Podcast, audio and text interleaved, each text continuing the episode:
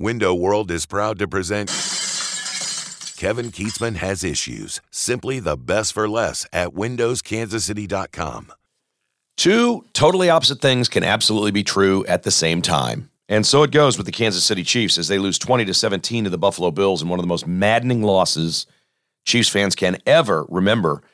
And now the embarrassment afterwards as America's team or the NFL's most beloved and hated franchise, I guess, at this point. And their reactions after the game will no doubt become the story because the Chiefs, I believe, have embarrassed themselves in defeat after the game. It was not just bad enough to lose the game, but then do all out assault and blame the NFL, the officials, all of the whining and complaining. Absolutely ridiculous. I thought the Chiefs were better than this. You win a couple of Super Bowls, you would think they would handle something like this better than this. And the two things that are absolutely true at the same time is the Chiefs made the play to win the game. They also made the play to lose the game, all at the same time. Anybody, anywhere that tries to hammer on the officials for calling Kadarius Toney offsides is just flat wrong. It was clear, it was obvious, it was not controversial. He was way past the line. It was an absolutely stupid move by a stupid player who continues to make some stupid mistakes. And it's not the first time this has happened. It is absolutely the first time it's happened on offense. Andy Reid in his career as the head coach, there have been 25,172 offensive plays snapped by Andy Reid teams. That was the first offensive offsides.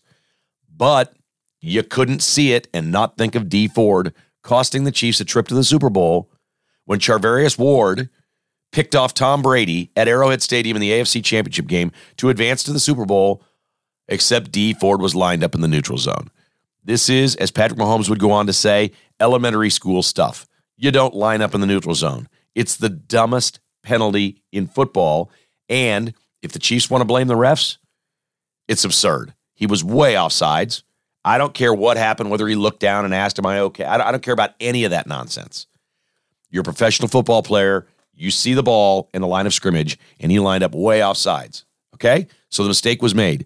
The Chiefs are the most penalized offense in the NFL. That was their 52nd offensive penalty, tops in the league, and they're also tops in the league in passes dropped. Okay? My buddy Cato has said it his entire life, and it's never been more true. Get better. Just get better. And to whine and complain and blame the officials after this is absurd. This was not a gray area call. This was not a close call.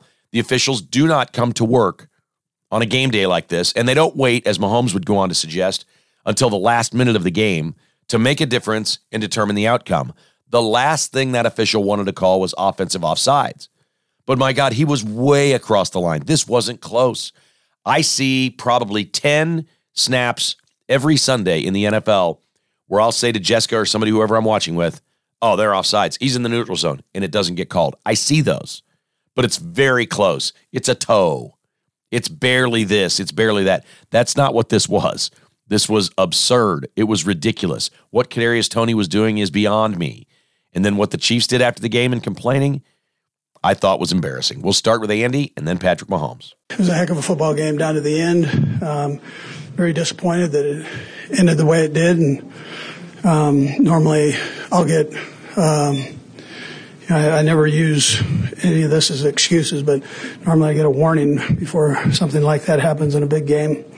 Um, a bit embarrassing in the National Football League for that to take place. Normally, yeah, normally uh, if if it's even close, um, you get you get a warning. Uh, the head coach gets a warning. I mean that normally. So I don't know. I didn't have a protractor out there, but um, it's a bit embarrassing. I've been in the league a long time, and uh, I haven't had one like that. So not where not where at least for that kind of a position there that it, it's not uh, given a heads up to. I mean, not, not only for for me, but just for football in general. I mean, just to take away greatness like that. I mean, for a guy like Travis to make a play like that, and who knows if we win. But as I know, as fans, you want to see the guys on the field decide the game. And that's why last week I didn't say anything about the flag They didn't get called on the Marquez. And so, I mean, I, it, I mean, they're human, man. They make mistakes, but I mean, I'm, it's every week we're talking about something, and all I can do is go out there and give everything I have. And I'm proud of the guys because that's what we did, and it was a great football game that ended. Another great football game that just ended like that. It's just tough, tough to swallow. Patrick, what, what do you, lack of a better term, what made it boil over? Was it that itself, or was it the? the It's it's it's it's it's, it's the call, man. Just in that moment, I mean, it's it's not even for my, myself or for me. It's just I know how much everybody puts into this game, and for it to to happen on a flag change the outcome of a game. Um, in that moment, I mean, I, I've played seven years, never had that, never had offense all sides called. I mean, that's the we that's elementary school. We we talk about. I mean, you point to the ref, do all that different type of stuff, and and it doesn't get called. And if it does, do you, they warn you, and there was no warning throughout the entire game. Um, and then you wait till there's a minute left in the game to make a call like that. Um, it's just tough, man. It, it, I mean, it's lost for words, man. It's just it's tough. Look, the Chiefs weren't good enough to win this game. They were good enough to win the game. They just weren't.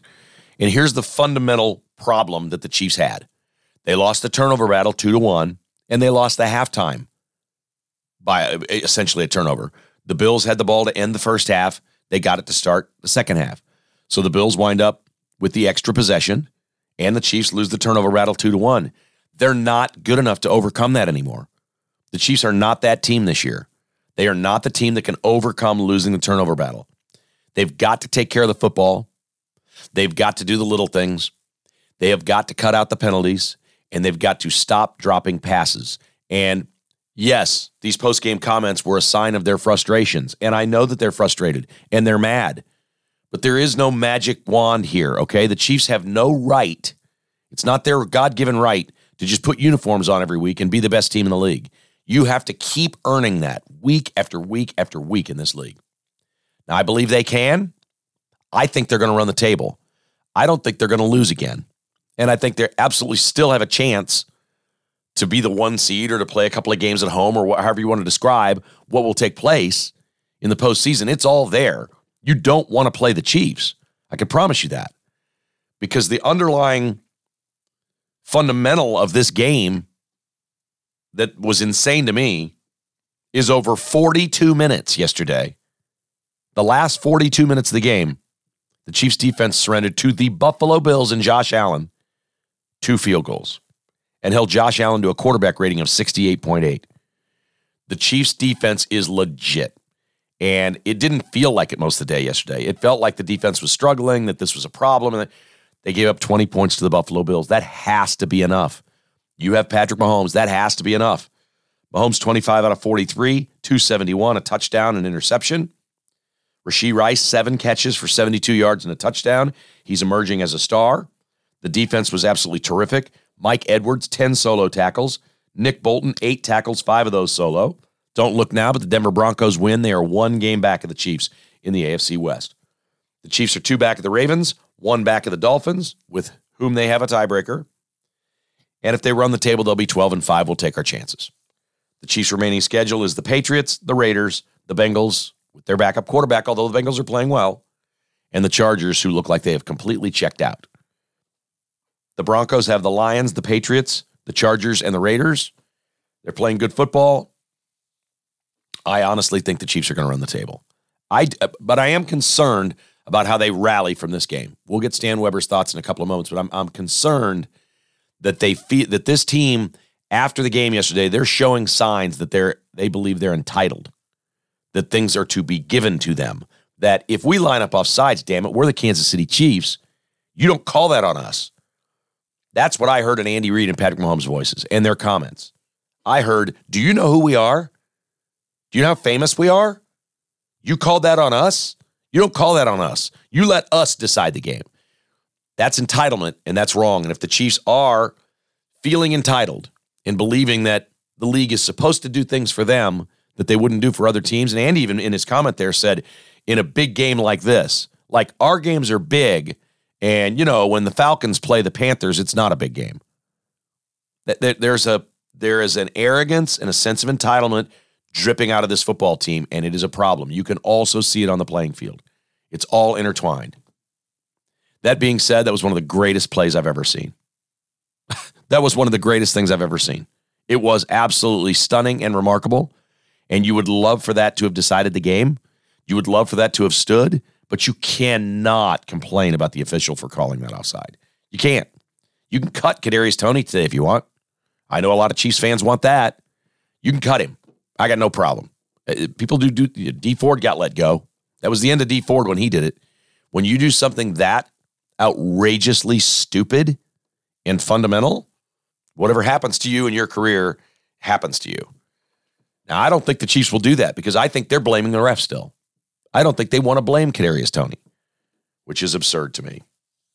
What a game! I can't I can't wait to see what the TV rating was. Was it's going to be phenomenal. We'll get Stan Weber's thoughts on that and the entirety of the NFL as the Chiefs got a couple of nice bonus losses. Almost got a loss by the Ravens in a wild one against the Rams. We'll talk about all of the NFL and maybe a little college basketball as well. Kansas on Saturday beats Missouri in the border war 73 64.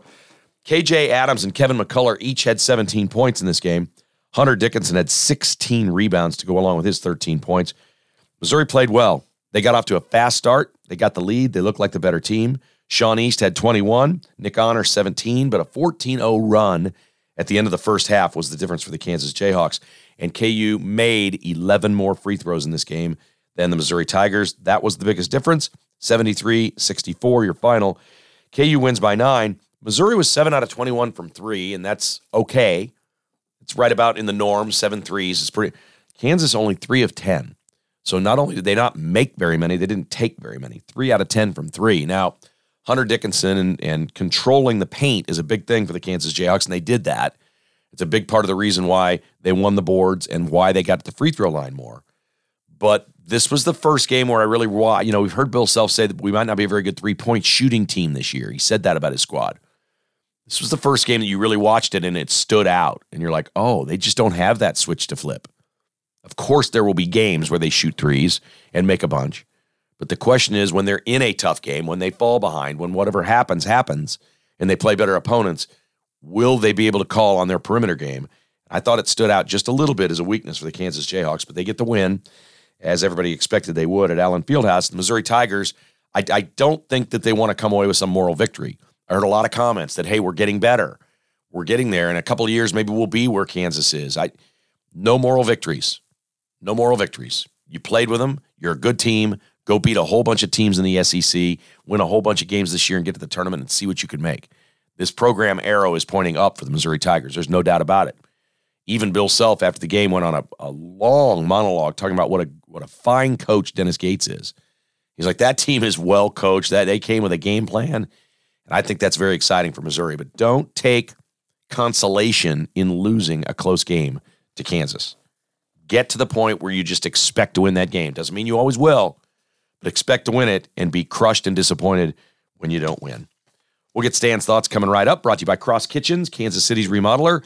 Tim Cross and his family own and operate the best remodeling company in Kansas City. They would love to work with you and your family on any project you have at your house. Log on to crosskitchenskc.com and find out about free countertops right now. Free granite. 816 898 7047 for crosskitchenskc.com. Roberts Robinson, Chevrolet GMC in Excelsior Springs. The toy drive continues, and Mike has been sending me pictures every day of the Amazon deliveries. Many of you are sending toys. That is so awesome. I cannot thank you enough for doing this. But it's a pretty easy world we live in where everybody orders stuff at Amazon or Walmart.com or whatever and has it shipped to your house. Just ship a $10 toy to Roberts Robinson this Christmas season. 1501 Kearney Road, Excelsior Springs, Missouri, 64024. That's 1501 Kearney Road, Excelsior Springs, Missouri, 64024. Well, uh, we love what they're doing there with the toy drive and helping a local charity in Excelsior Springs called Meet the Need. We love that. And the toy drive will continue through the holidays. Appreciate that. Roberts Robinson, Chevrolet GMC. And my buddy TJ Volkanskis at Back Nine Development, online at back9development.com. He is Kansas City's custom home builder.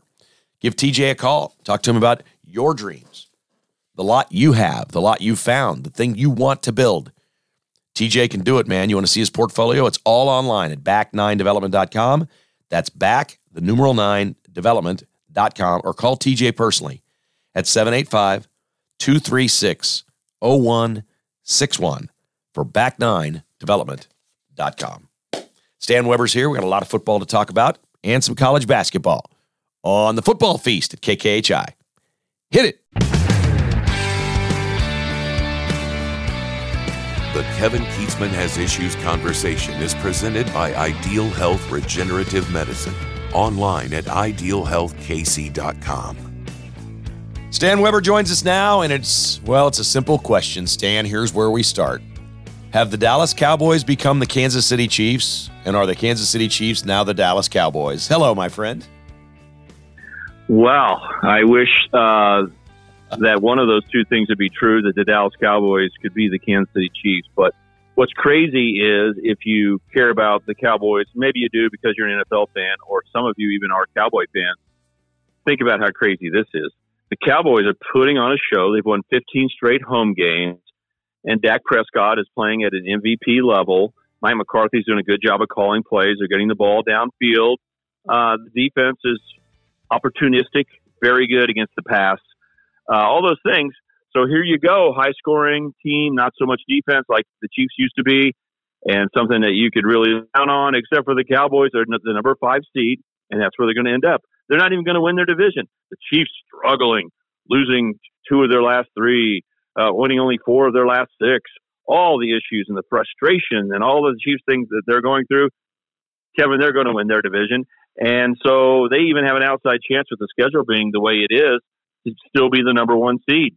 Uh, definitely the number two seed. They don't have to settle for three. So it's crazy. Dallas is going to be the five seed. No one's going to catch them, and they're not going to catch the Eagles in the tiebreakers. It's very intricate, and the rest of the schedule. So it's funny that the Chiefs are in a way better position than the Cowboys, who are playing well. Okay, well, I may differ with you a little bit on this because I think the Eagles stink. And I, I think the Chiefs beat them up and down the field at Arrowhead and lost the game. They had a drop pass and a bunch of stupid stuff. The Chiefs are just beating themselves. I, I firmly believe the Chiefs just beat themselves, and they did it again. They've got three home losses.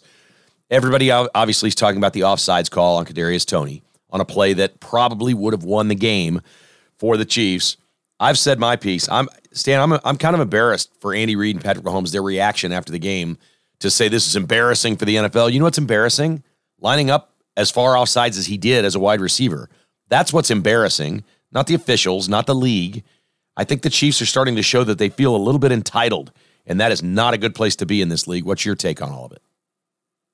Well, I think that these the, the where we end up is not good. Okay, uh, entitled is an interesting word. I hadn't thought about that, but I have been on the theme, as you know, Kevin, over the last few weeks of talking about Patrick Mahomes' frustration level is building up. And he's trying to do a good job of saying, I'm still going to throw to the open receiver. We're going to be fine and all of those things. But the fact is, is that he's throwing the ball where it should be thrown and the receivers are rarely there. And then you also know that they lead in the NFL in drops. They get the fewest points in the fourth quarter this year. On average, they average only three points in the fourth quarter, worst in the league. So this is the third game, Kevin, that the Chiefs have had a chance with the ball in their hands, or multiple chances with the ball in their hands, to go down and win the game, tie the game, those kind of things. And for the first time in the Patrick Mahomes era, after we learned what he could do, I said, I don't think he's going to do it against Philadelphia. And he didn't. I didn't know against Green Bay, and they didn't. And this time I was more neutral too because I thought Buffalo knows how to lose better than anybody. So they can still do something dumb and lose this game. But I didn't necessarily believe in the Chiefs. I just thought, well, I'm going to be neutral on this thing. Probably think that they're going to kick a field goal, go to overtime. Who knows what's going to happen after that? Uh, but I thought that Patrick Mahomes' frustration level is going up. You obviously have the whole nation talking about it. The Chiefs are the team in the country right now. Everyone's watching, and his reaction on the sideline after the Chiefs missed the fourth down play is pretty obvious. Even in the post game, uh, there's audio out there, and then even with in front of the media, you can see how hot Patrick Mahomes is, how frustrated he is. But Kevin, here's where I think the frustration really matters. If you think about the timeout called with fourth and 15, I think it was, one last play for the Chiefs to try to get a first down, Patrick Mahomes came to the sideline, and as he's walking over to talk to Nagy or Andy Reid or whomever, I could see him mouth offsides. Now, was that a question? Like, was he really offsides? Was that a ridiculous call? But whatever that is lethally bad to be looking backwards. That's not the Patrick Mahomes we know. Kevin, it's fourth down. How many times does he throw an accurate ball and give teams a chance on fourth and 25. It doesn't matter. He moves on, makes a play. Maybe someone drops it. Maybe there's a missed call like the Green Bay game. But this guy pulls magic out. He was not going to pull any magic out on that fourth down play because you know what he was looking at? Backwards. And no cornerback, quarterback, or player and coach can do that, Kevin. You can't get frustrated about the previous play or two ago. You've got to continue on. So that is really the issue for me. It's boiling up inside of him. Does it mean that he gets mad and makes the Chiefs better? Well, there's an outside chance of that. But generally, uh, this is not good where he's trying to fight himself. He's, he is so mad at what's going on with the Chiefs and trying to do so much. I've said all year long, man, this dude is running for first downs when he shouldn't have to. He's put this team on his back the whole year, and it is getting heavier and heavier and yeah. heavier. And I don't know if Andy Reid had to. Andy Reid post game, you know, saying this is embarrassing to the NFL. I wonder, Kevin, did he have to protect his player? Are they so concerned about always making sure Patrick's happy that when he went crazy, that Andy had to follow it up in post game and act like his quarterback was on the right page, or is Andy actually that frustrated? I think it's an interesting question, but not a good thing because uh, these guys need to think calmly and move the ship forward. They still, with the rest of the schedule, have a decent chance to be the number one seed. They can get work done in the AFC. The season is not over but it's not trending in the right direction. And mostly, if those two guys don't keep their heads, hey, Chiefs have no chance. The one seed never mattered less. They've lost three times at home this year. Uh, it doesn't make any difference. They're either going to be good enough in the postseason or they're not. And if you told me right now they're going to go to Baltimore for the AFC Championship game, sign me up. Sign me up. Let's go play that game. Exactly. Let's, let's watch see the Ravens play. Yes, let's watch Lamar Jackson throw one away. Okay, because it will happen. Exactly. I, am all Who in. scares you? Yeah. Who scares you, Kevin? Um, I mean, if Tyreek Hill goes off in Miami, you know, maybe you're on a road at Miami, but seriously, uh, uh, it's still as good a path as you could ever imagine to go to the Super Bowl. I'm gonna tell you who scares me. The Denver Broncos scare me. That guy can coach, man. They've they've won six out of I seven. Before the, hot, season, Kevin. I said Denver is on their way up, dude. They're the I hottest team Wilson, in the AFC. Last game last year. Yeah, they play, and he's a good coach. And and the coaches that coach with toughness have to do it with a unique style nowadays. Yep. Kevin can't be the right in your face Marty Schottenheimer, right? Marty Schottenheimer, those players loved him because he came right at him and said, you know, this is Raiders week, and this is, you know, we're we're going to give the ball to our best player. Everybody in the stadium knows on fourth and one what we're going to do. We're going to give it to Marcus Allen right up the middle. We're going to follow our line. You know, toughness, physicalness, discipline. That still works, Kevin. It's just how do you get it to your team? Right. And it took the Broncos a while to get used to it. And Sean Payton, you know, stubbed his toe and embarrassed himself a couple times to the public media, right? The liberal media who doesn't want us to say anything mean at all, Kevin. Right. Don't say anything mean to these young men. you know, they're they're 25 year old guys that really, you know, they're shaky confidence. So don't hurt their feelings. well, no, Sean Payton's kicking some butt, man, and it's going to work. And I predicted at the start of the year in Russell Wilson at last regular season game last year, I said, new guy. He, he was overweight, was totally coached by the worst uh, head coach I've seen in a long, long time. And he was going to give it a chance. He did in the last regular season game. Sean Payton became the head coach. I've always believed, believed in Denver. And you're right. Don't get cocky. You always got to do the food chain. You're only one game ahead of Denver, so don't get cocky. But the Chiefs are in a really good situation. Their schedule's nice to finish off the season. The Ravens have a very hard schedule. The Dolphins have a challenging schedule. Uh, the Chiefs are fine if they just calm down and get to work. Yeah, they got to run the table, win the last four games, get to 12 and 5, see where it gets you, and that'll be good enough. Denver, just a game back. They've got the Lions coming up this week, but then it's the Patriots, the Chargers, and the Raiders. I think Denver, I don't see how they don't finish 10 and 7. I mean, they're playing real football. It's just, it's really interesting. There's a, you know, we always talk about parity in the NFL. It really seems to be really existing this year. Now, the Niners won by 12 again yesterday and racked up 500 yards of offense. They look like they're really in their stride. But beyond that, I, I don't think the Eagles are very good at all.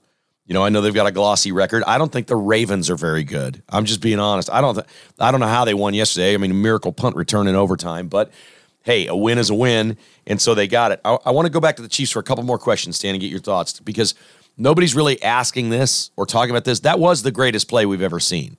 When Kelce threw that back to Toney and they scored the touchdown, that was great. It was also about an inch and a half away from being batted and a loose ball bobbling around on the field. It was not a called play. Will Andy Reid or should Andy Reid tell Travis Kelce to not do that again? I don't think either of those things are going to happen. Um, right now, they can't go down rabbit holes that aren't super critical, and they got to play along with Travis and say, you know, he's always a little bit of a wild card, and we want him to play with confidence. And so I don't think that they're going to go down that way uh, at all. And I think they need to fire him up and get him playing well. He's kind of hit and miss right now. He looks a little old sometimes, and he looks like his normal self. That looked like his normal self times 10. How quickly he decided to pass, how quickly he grabbed the football, Kevin, in traffic, turned his body, and threw a strike. I mean, that was a beautiful was. spiral to a guy who go back and watch the replay who is frustrated. Toney stopped on the play. I don't know if he's mad at Patrick Mahomes not throwing him the ball. That's what I'm guessing, or if he knew that he was called for offsides. Go watch and uh, watch the replay. Right before Travis caught threw it to him, he kind of swings his arm and goes, you know, he is he's decided he's upset about something. I don't know if he knew it was the flag. I doubt it. I think he was mad that the ball didn't go to him on the crossing route. And he stopped for a second, and then all of a sudden he's back in the game because Travis threw him a perfect pass. He zipped down the sideline for a touchdown. But go watch that replay, Kevin. You know, there's a guy who's showing emotion and, and the wrong kind of emotion, I think, you know, a frustration, unless it was about the flag and he knew nothing was mattering. But, you know, incredible for Travis Kelce. Let him run freely. Just hope. Right now, he's got to just say, I got to focus on Patrick. They got to coach Patrick up big time. Yep. They got to take him through a new development stage that he's not been through. Okay. He really hasn't had bad times. You know what he thinks bad times are? I didn't get a chance to go out in the field in that playoff game against New England. Remember when Tom Brady drove down the field with our awful overtime rules at that time and scored a touchdown? He's going to think, oh, what's awful is getting sacked and not playing up to Tom Brady's level in Tom Brady Stadium in the Super Bowl after the 2020 season. No, this is the first time he's hit one of those points where he's got to decide, hey, I I'm not doing things perfectly, and the team's not doing things aren't going well, and I can't just look up to the coach and say everything's going to be fine. I got to decide. So I think their focus is let's get Patrick Mahomes' head straight, get him back to his normal self, say eight nine weeks ago, naive enough to think it's all going to work out. That's the Patrick we want, Kevin. But he's kind of learning right that sometimes, sometimes you are doing too much and you're not relying on your guys and you don't believe in them. He's not had to deal with that. He's always bought into Andy Reid. That's why he's one of the greatest of all time because he is the fire that's as a competitor. He has the excellence as a person who's athletic and makes winning plays, but he's also bought in the whole time. So I believe in the team. I believe in the coach. He never got frustrated by bad defense. I truly believe that when the Chiefs, you know, they'd have to win 40 to 37, I don't think he ever was down on the defense. He's like, let's go. Now, for the first time in his career, he's looking around and going, this is not the way it's supposed to be. And I don't know what I can do to put the whole team on my back. And he boiled over, which yeah. is good. Now, now he's boiled over. He's got to address it to the public. And Andy's going to have to get in there. But I, they'll leave Travis alone right now, I think. Yeah. Okay. Final thought here on the Chiefs. Um, the last 42 minutes of that game, the Chiefs defense only gave up two field goals. Uh, it was absolutely remarkable. Now, Buffalo controlled the clock. They had an 11 minute advantage. The Chiefs defense is not great at getting off the field, but they're really good at keeping teams from scoring. Yet this football team has lost three times at home, Stan. Their defense is playing well and they're losing games. Do they not know how to win with defense? I, am not sure that I.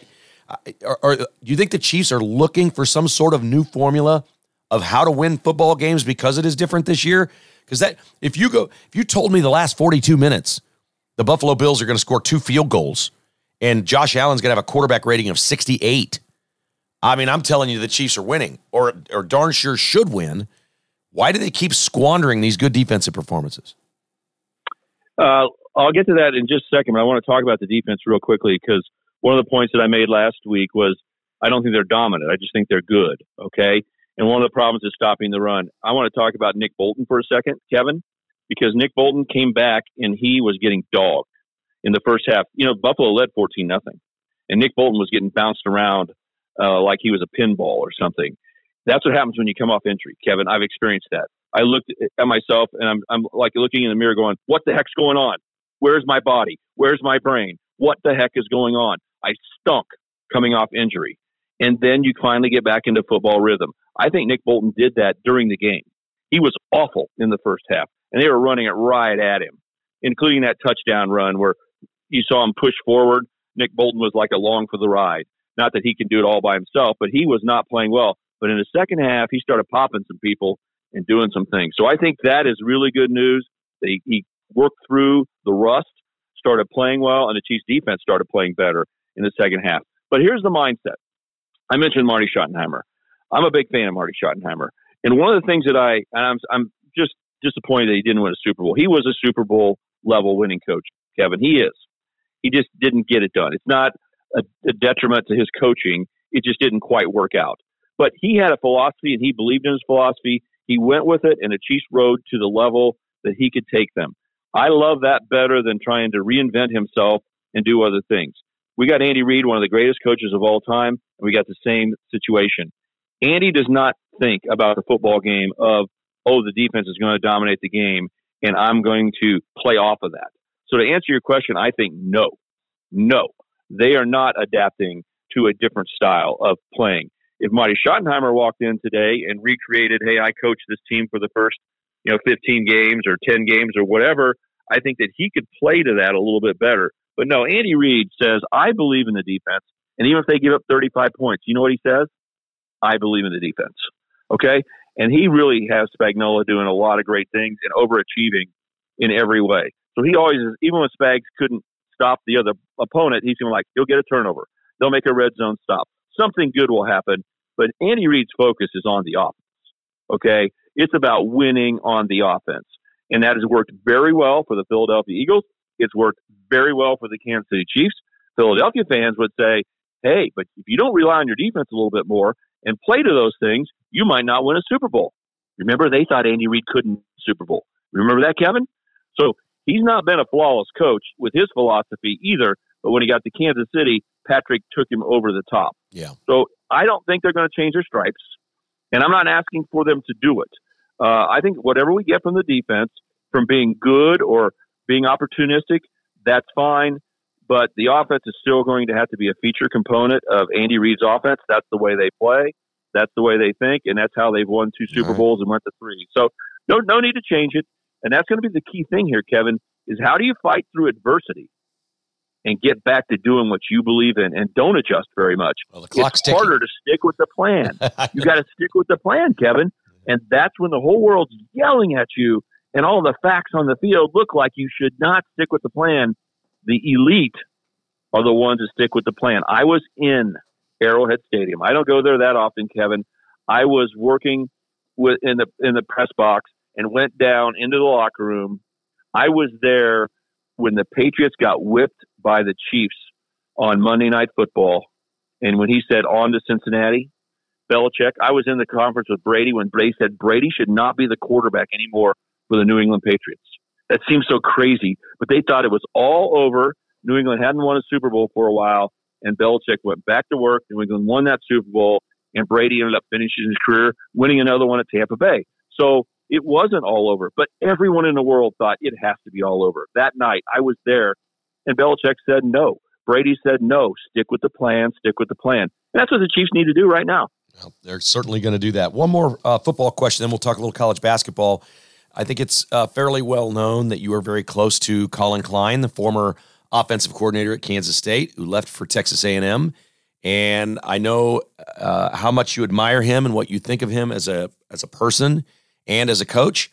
Just thought I'd give you a moment or two to talk about his career move. I mean, it's pretty obvious he's going to be a head coach here one of these days. Um, your thoughts on Collin Klein's move and and maybe just how proud you are of his development as a coach.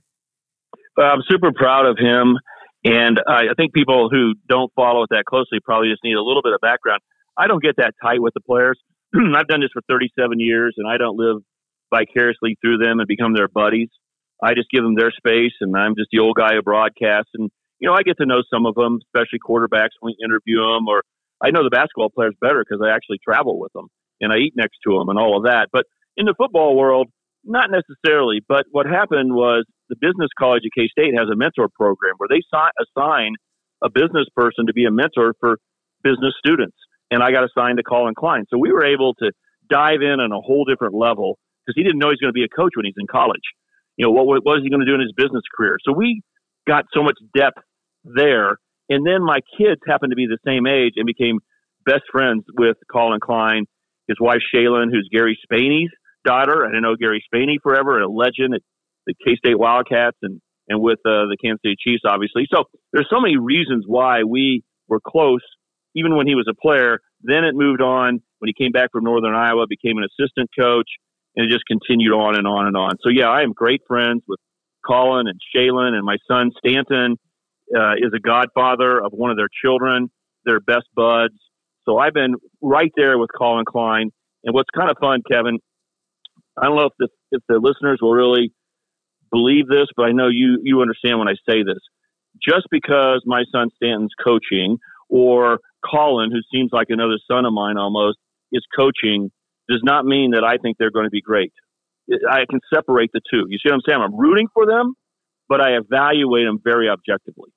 And I have valued uh, what Collin has done when he's a quarterback coach. Then he got a chance to be the offensive coordinator. I was more like a parent who was nervous, Kevin, rather than convicted naively. I go, I don't know if he's good enough to be, I don't know if he's ready to be an offensive coordinator. I don't know. Prove it to me, man, because you got to call plays, design plays. We just talked about the frustration that Andy Reid's going through. You're going to go through those moments. Well, you know what, Kevin? Objectively, I said, oh my gosh, he is elite. He is elite. When I talk to him about football, his responses to why he's doing things and what he thinks is A plus every time. And he's proving it on the field with K State scoring a ton of points and all of those things. So I believe in him not because he of his core and, and the type of person he is and his faith and, and his conservatism and all of those things. I love all of them, but you got to prove it. He still has to prove it as a head coach. But I think generally I feel pretty good about his opportunities to do that. But as an offensive coordinator, unbelievable. So thank you for what you've done, Collin, for K State. Hope to see you back. If you get a chance to listen to this podcast, obviously you know what you did in 2011 when Bill Snyder came back and you turned K State into an unbelievable winner. I love games decided by seven points or less, Kevin. One of the most thing, important things I focused in on.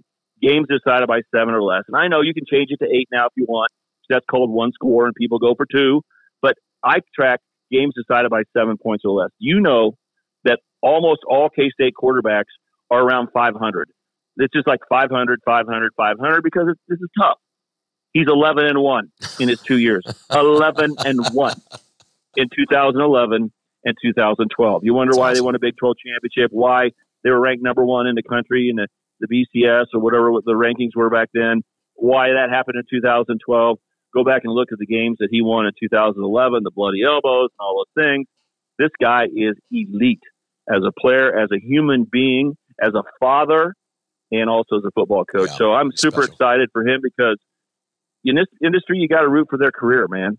And the chance that he's going to be making, gosh, what, one and a half, two million dollars a year to be a football coach, I'm happy for him, but I can't wait for the chance, the chance that K State has an opening at a time that Collin's ready to be a K State head coach. I don't know if it's going to happen, Kevin. It doesn't usually work out that well. You can't write that storybook thing. But wherever he goes, I'm going to be rooting for him. He's done a fantastic job for K State. And if we can meet again with him back at K State, that will be so cool. Pretty cool.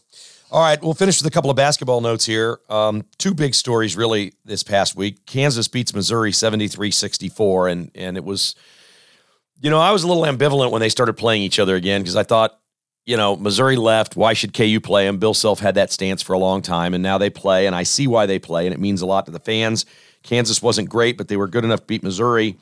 And then on uh, the program that you follow and cover and, and do play by play and analysis for, Kansas State, Nae'Qwan, Nae'Qwan Tomlin was kicked off the team, which became like almost a national story. And there was picketing on campus and all kinds of weird stuff. And it's really vague and odd about you know what's going on and why he isn't. He was able to walk across the floor at Bramlage on Saturday and graduate in an official ceremony, but the school won't let him play basketball. I'm not sure I understand any of it. It was a wild week, wasn't it?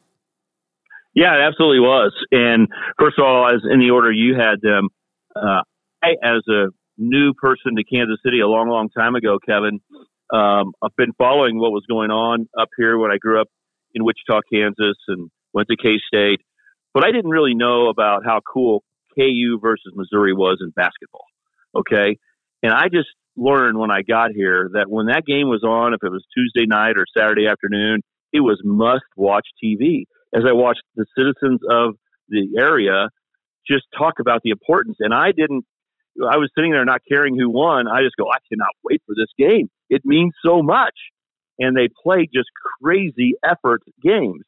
So uh, I don't know. I, I, I'm of the stance that KU shouldn't have rewarded Missouri when they left. But hey, when they do get on the court, even nowadays, I can see why they do. It. It's a lot of fun. So I, I truly, as a non KU or Missouri person, love watching them play basketball against each other.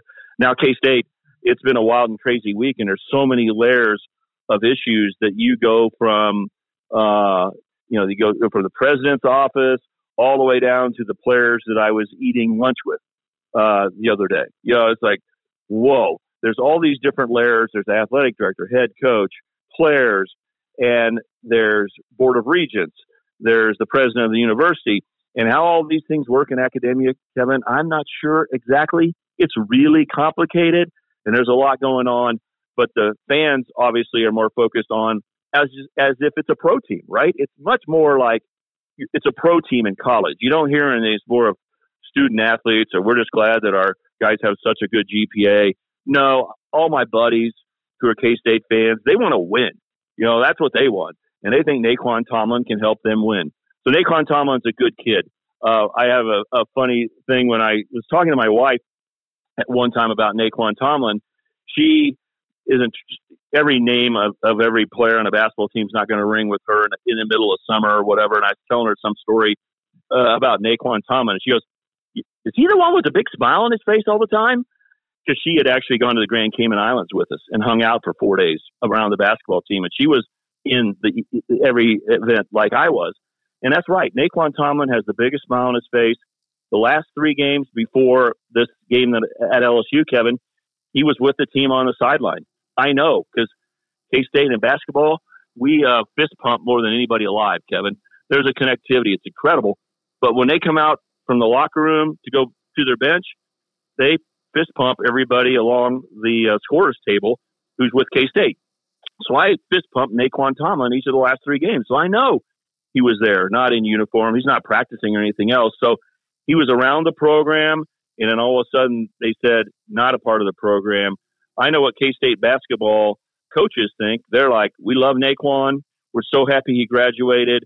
We hope he has a great life. Almost like I was talking about Collin Klein, right? He may not be here with us right now, but I am rooting for him so much and love him so much. That's the emphasis that they have about Nae'Qwan Tomlin right now. The current players, Kevin, they're locked in. They're about what's right in front of their face, right? Nae'Qwan Tomlin has not practiced all year. So, and this team has turned over tremendously. There's not that many guys from last year. So these players are not affected very much at all. Yeah. They're just well, locked into every practice, every game. Nae'Qwan has not been a part of it. So they're just keep rolling along. People thought this might affect them at LSU, and I was going, this isn't going to affect them at all. I mean, they, they just, yeah, they're going to play impressive. ball. No, it's impressive. They've, and, they, and they look around. So, yeah there's a lot of emotions and a lot of you know when Collin Klein's not going to be with K State next year or next spring or even the bowl game, Kevin, there's going to be pains in my heart. Like, man, how does this happen? And and that's the kind of the same thing. I I felt it when I was at the basketball team with the coaching staff and all the people around the basketball program. That's what they feel like with Nae'Qwan Tomlin. That does not allow you to opine about what every other emotion is. Like I I can't say, oh, I can't believe it, Collin's wrong, or so and so's wrong, or someone did something wrong because Collin's at Texas A&M. No, that really is not the fact. I can feel the pain that he's not here with me anymore, but that doesn't mean I'm mad at anybody. Right. So there's, I can't speak for everyone else. I, I know that the love that they have for Nae'Qwan is elite because they they care about this young man and they believe in this young man but that doesn't mean what they think about should he no longer be with the team and all those kind of things. So I it's kind of like we lost Collin, we lost Nae'Qwan. There's a lot of emotion, but life's got to move on. I just thought it was really weird. They're both official university events, playing a basketball game or graduation ceremony, and he's allowed to do one but not the other. I I, I can't I cannot con- I makes- cannot figure out academia. Okay, I I'm on the business advisory council. I'm the chair of the accounting advisory council at K State, Kevin, And sometimes when they start, hey, what's your advice?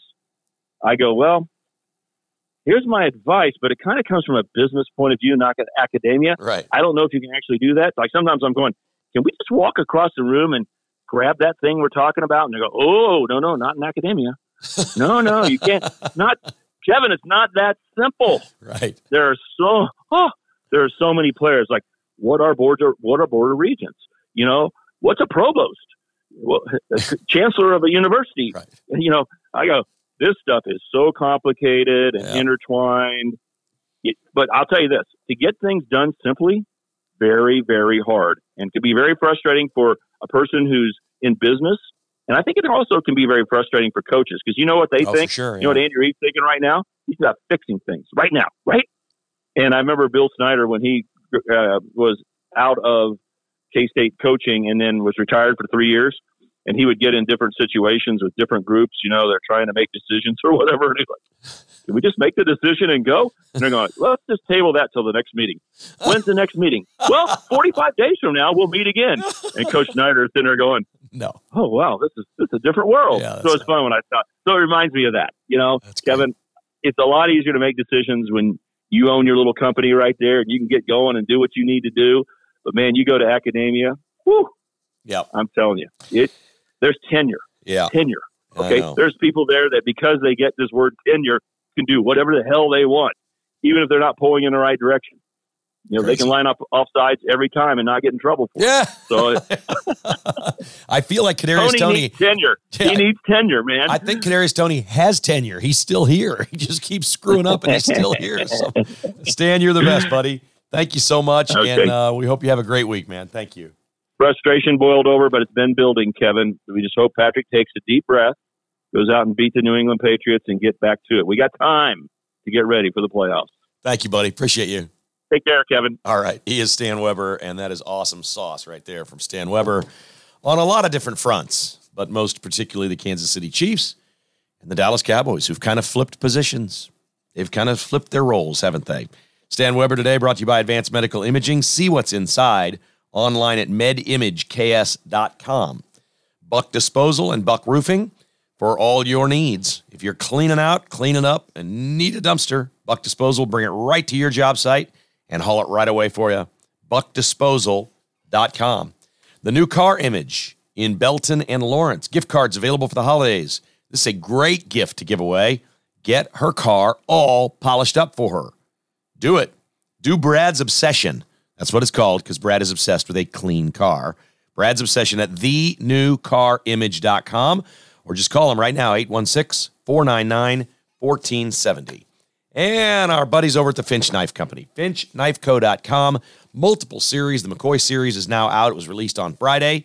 All kinds of great pocket knives available as gifts this holiday season online at finchknifeco.com. Good stuff there from Stan Weber. We got a big week ahead, a lot going on in the world. There is, uh, you know, there's some talk that the thing may almost be over in Gaza with Israel, that the terrorists are just surrendering right and left.